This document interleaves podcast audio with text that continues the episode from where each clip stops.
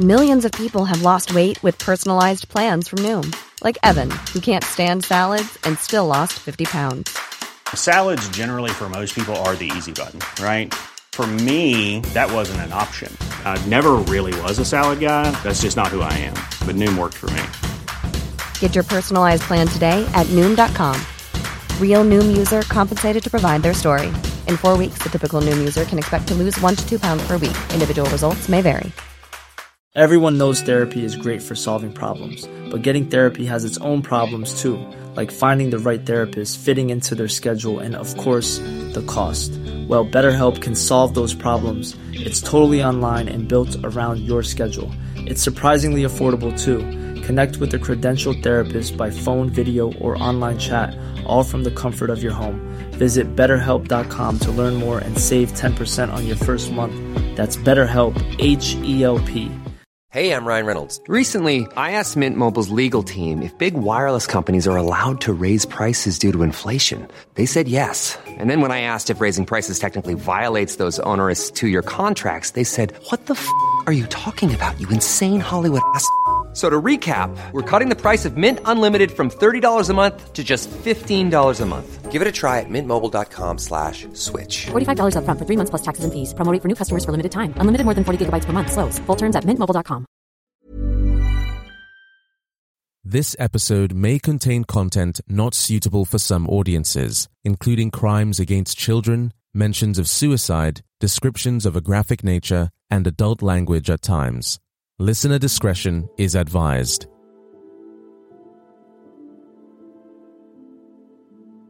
The 3rd of March 2012 had started like any other Saturday for the police officer on duty in London's East End. But when two men, Tony and Danny McCluskie, and their friend Nicole, stepped into the station, that evening instantly turned into one of those that the officers would never forget. As soon as Tony and Danny explained that nobody had seen their sister for 2 days and mentioned her name, the officers knew this was not going to be a typical missing persons case. And yet, they never imagined how horrifying and shocking the investigation into Gemma McCluskie's disappearance would be.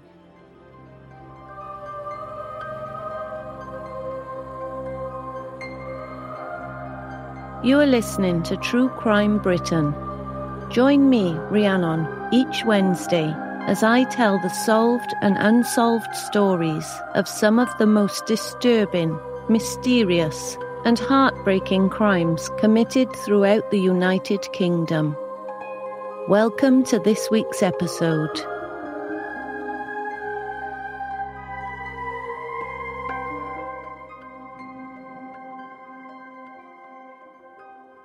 Twenty-nine-year-old Gemma McCluskie was a familiar face in many British households. She played Kerry Skinner in 34 episodes of EastEnders, one of the most popular soap operas in the UK. After her character was written out of the show, and while she was waiting for her next big thing, Gemma worked hard as a barmaid to provide for her family. Gemma lived in a flat in Shoreditch, together with her brother Tony and her mother Pauline, who was terribly sick. After her mother was diagnosed with a brain tumour in 2011, Gemma acted as a carer for Pauline. Gemma was a very family-oriented person, always ensuring that her loved ones had everything they needed. Overall, Gemma was this lovely, bubbly, smiley and cheeky girl who was described as a wonderful friend with a heart of gold. Thanks to her captivating personality, nobody ever doubted that Gemma was destined to be a star, or so everybody thought, until Gemma went missing. According to Tony, He was the last person who saw Gemma on Thursday, the 1st of March, when she left home, without mentioning where she was going or when she was coming back. Despite the fact that this was not Gemma's normal behaviour, the police weren't too concerned. After all, she was an adult who had every right to take a few days for herself and, quote, go missing. Nothing at this point suggested foul play, so Gemma could just return home at any moment and apologise for worrying her family. However, Gemma's friends could not shake off the feeling that something was terribly wrong. Why would a person who was normally so very active on social media and was constantly texting her family members and friends suddenly stop responding to everyone? In addition, Pauline had been hospitalised just 6 weeks prior due to an infection, and Gemma had visited her every single day. She would never voluntarily stop seeing her mother. Although it was difficult not to think about the possibility that Gemma had left with the purpose of taking her own life. She had lost her dream role in EastEnders, and her acting career had been at a standstill ever since. And on top of that, Gemma was now losing her beloved mother. Everyone has their breaking points. So fearing the worst, Gemma's friends and family organised a search and distributed missing persons posters all over the East End. As soon as Gemma's former co-stars, including Brooke Kinsella and Martine McCutcheon, heard about her disappearance, they began to spread the word on social media to appeal for information. Everybody hoped that as millions of people were familiar with Gemma's face, somebody would soon come forward saying they had seen her, and the police would get an idea of her movements. It was hard to believe that Gemma could have just disappeared without a trace. So far, the police had learned that Gemma had attended the £650 million opening of the new Royal London Hospital in Whitechapel on the morning of the 1st of March because her friend's child was singing in the school choir. This was confirmed by checking photographs taken at the event, where Gemma can be seen in the crowd wearing a bright yellow jacket and holding her phone as she recorded the choir. Later that afternoon, Gemma was home with Tony before leaving again without saying where she was going. It wasn't until Gemma's friend went around asking local business owners if they had seen her that it was discovered Gemma may have entered a kebab shop that evening at around 8 p.m. While the information was not groundbreaking, it was still a step forward, and Gemma's friends and family were excited that they had narrowed down her timeline. But unfortunately, the feeling only lasted for a brief moment. When the police went to check the CCTV footage of the kebab shop, they found nothing. Gemma had never been there on the night she disappeared. In the blink of an eye, the investigation was back to square one. Soon enough, national newspapers also began writing about the former EastEnders star's disappearance. Gemma's case quickly gained awareness and spread across the country. And yet, hour after hour and day after day passed without any new leads. And every second, the chances of Gemma being found unharmed grew thinner. As they had absolutely no idea where to look for Gemma, the police searched everywhere they could possibly think, They visited local shops and checked more CCTV cameras. But every time, the officer returned empty-handed. It was like the earth had opened up and swallowed Gemma, leaving no evidence of her fate. But then, on the fifth day of his sister's disappearance, Tony suddenly received a series of strange phone calls. The person on the other end claimed they knew exactly what had happened to Gemma. In fact, they had kidnapped her, and they wanted money in exchange for her release. During the first call, the kidnapper demanded £2 million that needed to be delivered to Bentley International Station. If Tony didn't do as he was told, Gemma would die. The second time around, the stranger asked for the same £2 million, but also demanded £500 in Iraqi currency. Tony told the police that when he asked to speak with his sister, the kidnapper said that Gemma was kept naked and alone in a room. It was horrifying for Gemma's family to learn that she was in the hands of people who were ready to kill her. But at the same time, they now had hope that she was still alive and she could be rescued.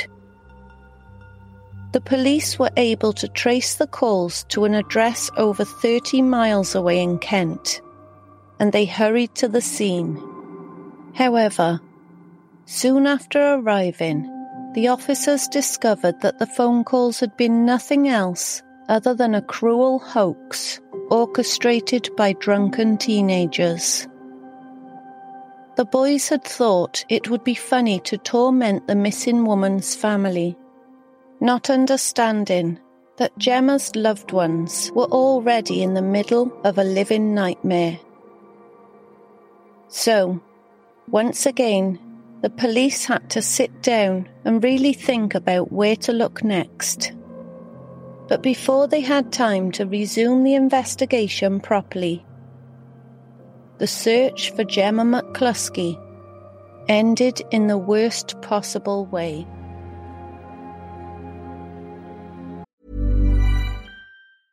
Hey, I'm Ryan Reynolds. Recently, I asked Mint Mobile's legal team if big wireless companies are allowed to raise prices due to inflation. They said yes. And then when I asked if raising prices technically violates those onerous two-year contracts, they said, what the f*** are you talking about, you insane Hollywood ass f- So to recap, we're cutting the price of Mint Unlimited from $30 a month to just $15 a month. Give it a try at mintmobile.com/switch. $45 up front for 3 months plus taxes and fees. Promo rate for new customers for limited time. Unlimited more than 40 gigabytes per month. Slows full terms at mintmobile.com.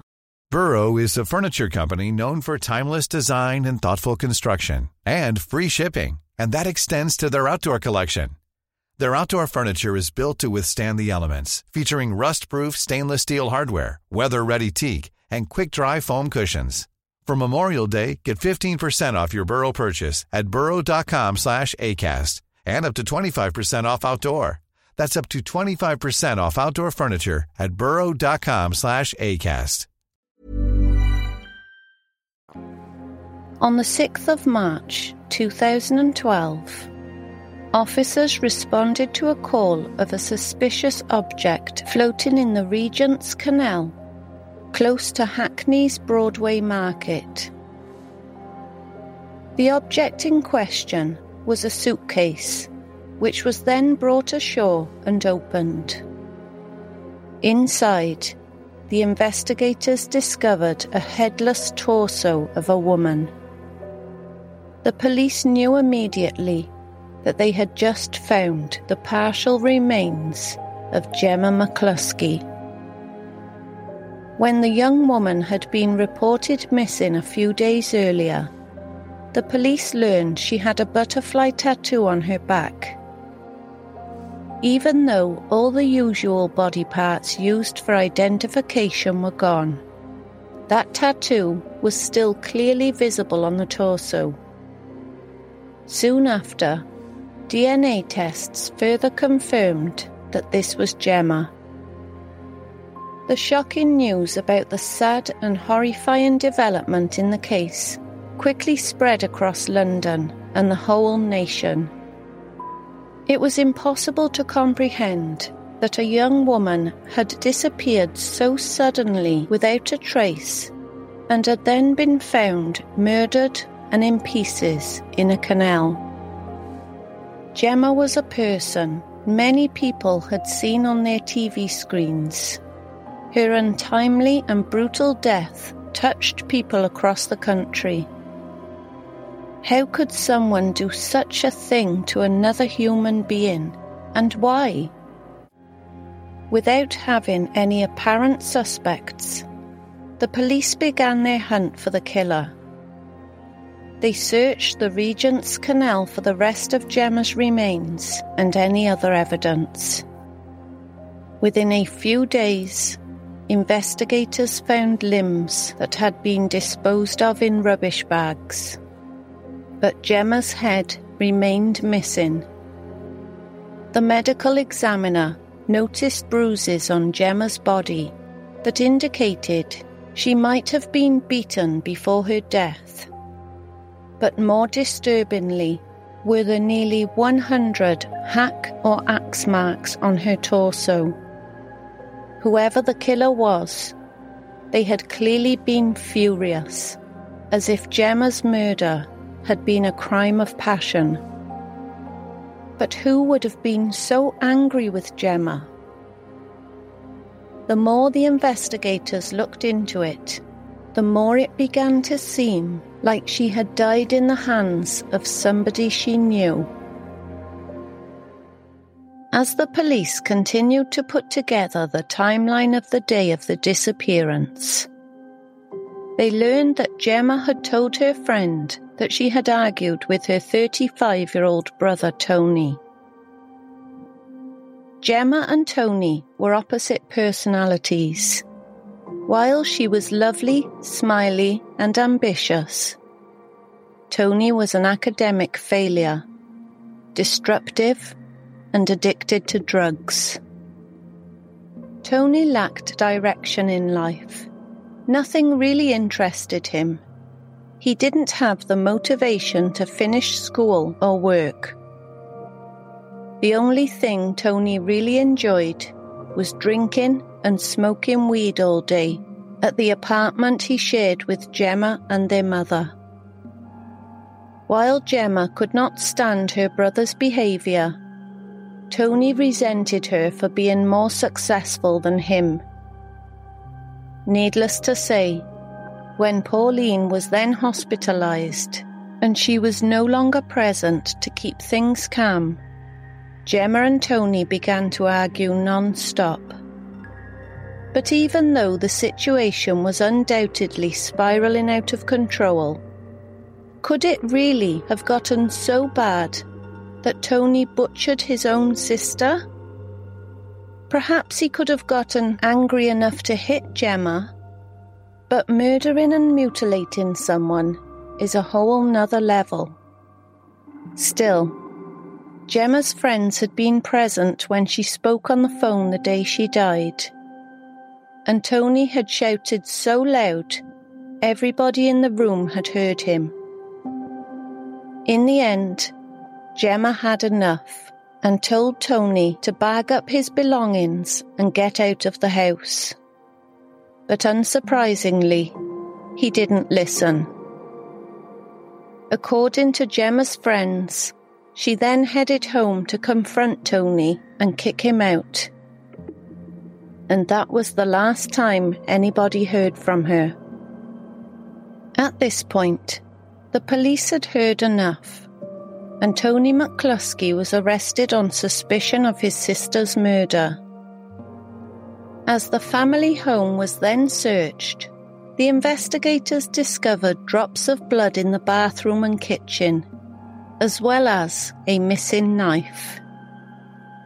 Furthermore, as more CCTV footage was checked, the police saw Tony dragging a heavy suitcase into a taxi. No matter how unimaginable the situation was, There were absolutely no questions left about whether or not Tony had something to do with Gemma's death.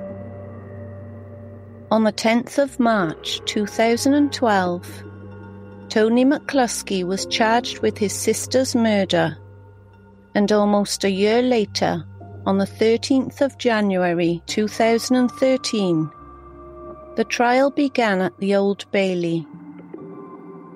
Now, Tony did admit he was responsible for Gemma's death, saying they had argued about an overflowing bath before punching his sister to the floor. But conveniently, he claimed he didn't remember anything else.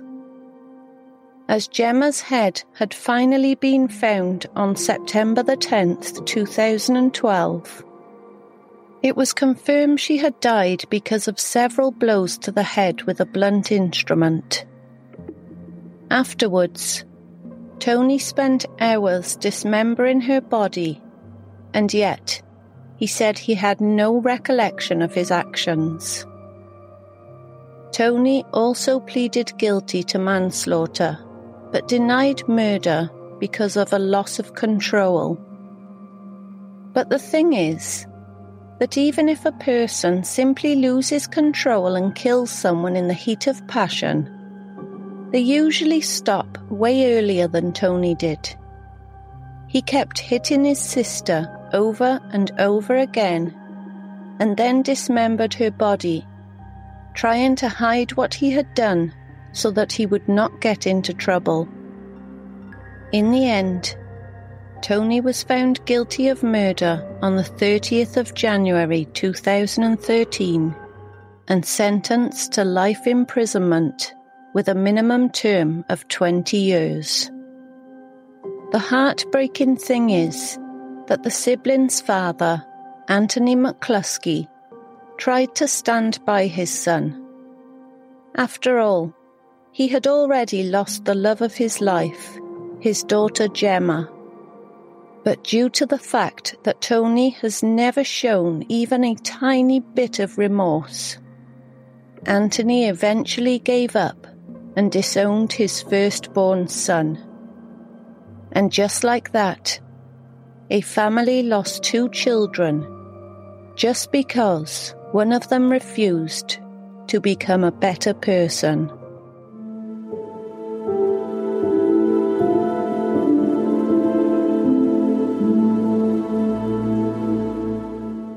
Thank you for listening to this week's episode, and thank you for your kind messages of support, feedback, positive reviews, and of course, your patience. I really do appreciate it, and I love reading what you have to say.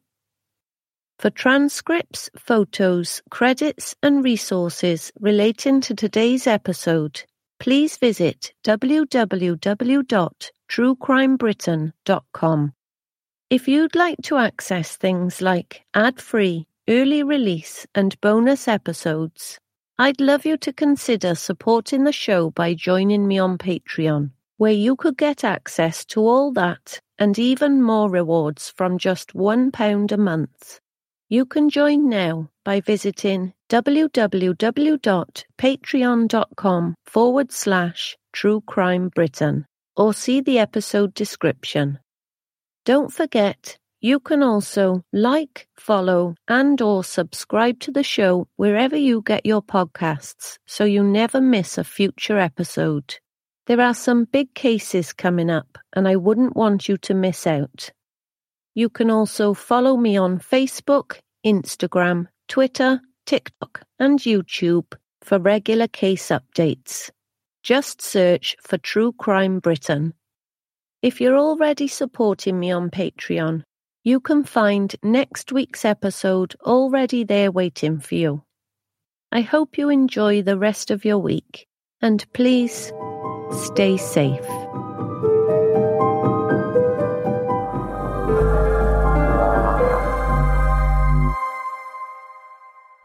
If you are affected by any of the content featured in today's episode, please see the show notes or visit www.truecrimebritain.com where you can find links to further support.